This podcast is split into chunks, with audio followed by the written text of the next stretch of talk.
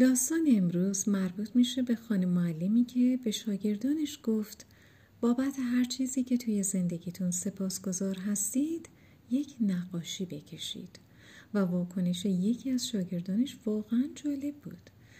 این خانم معلم به اسم کلین بیشتر درسهای جالب زندگیش رو از شاگردانش یاد گرفته. وقتی که خانم معلم کلین به شاگردان کلاس اولیش گفت که بابت هر چیزی که توی زندگیتون خوشحال و سپاسگزار هستید نقاشی بکشید با خودشان فکر کرد که خب بیشتر این بچه ها از منطقه ضعیف شهر میان و احتمالا می‌خوان بابت چیزهای پیش و پا افتاده ای شکر گذاری کنن. توی ذهنشان تصور کرد که الان همه بچه ها تصویری از بوغلمون و صفره های رنگین می‌کشن.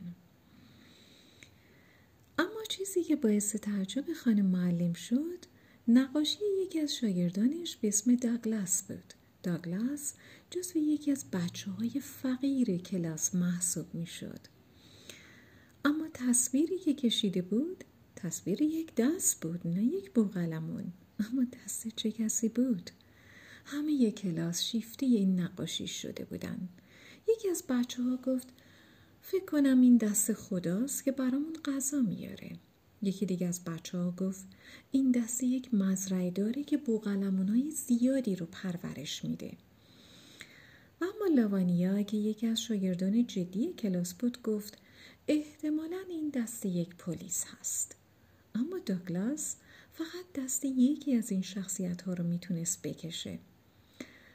خانم معلم کلین که تقریبا داگلاس رو به خاطر جوابهای بچه ها فراموش کرده بود خم شد و از خود داگلاس پرسید پرسید داگلاس این دست کیه؟ داگلاس هم من و منی کرد و جواب داد این دست شماست خانم معلم خانم معلم یک آن یادش اومد که به دفعات دست داگلاس و حتی مابقی بچه ها رو به خاطر آموزش های مختلف گرفته بوده. به هر حال خانم معلم کلین خب یک معلم حرفه‌ای بوده و دست شاگردانش رو می‌گرفته تا به اونها آموزش بده. اما احتمالا اینکه دست داگلاس رو گرفته بوده برای شاگردش معنای ویژه‌ای پیدا کرده بوده.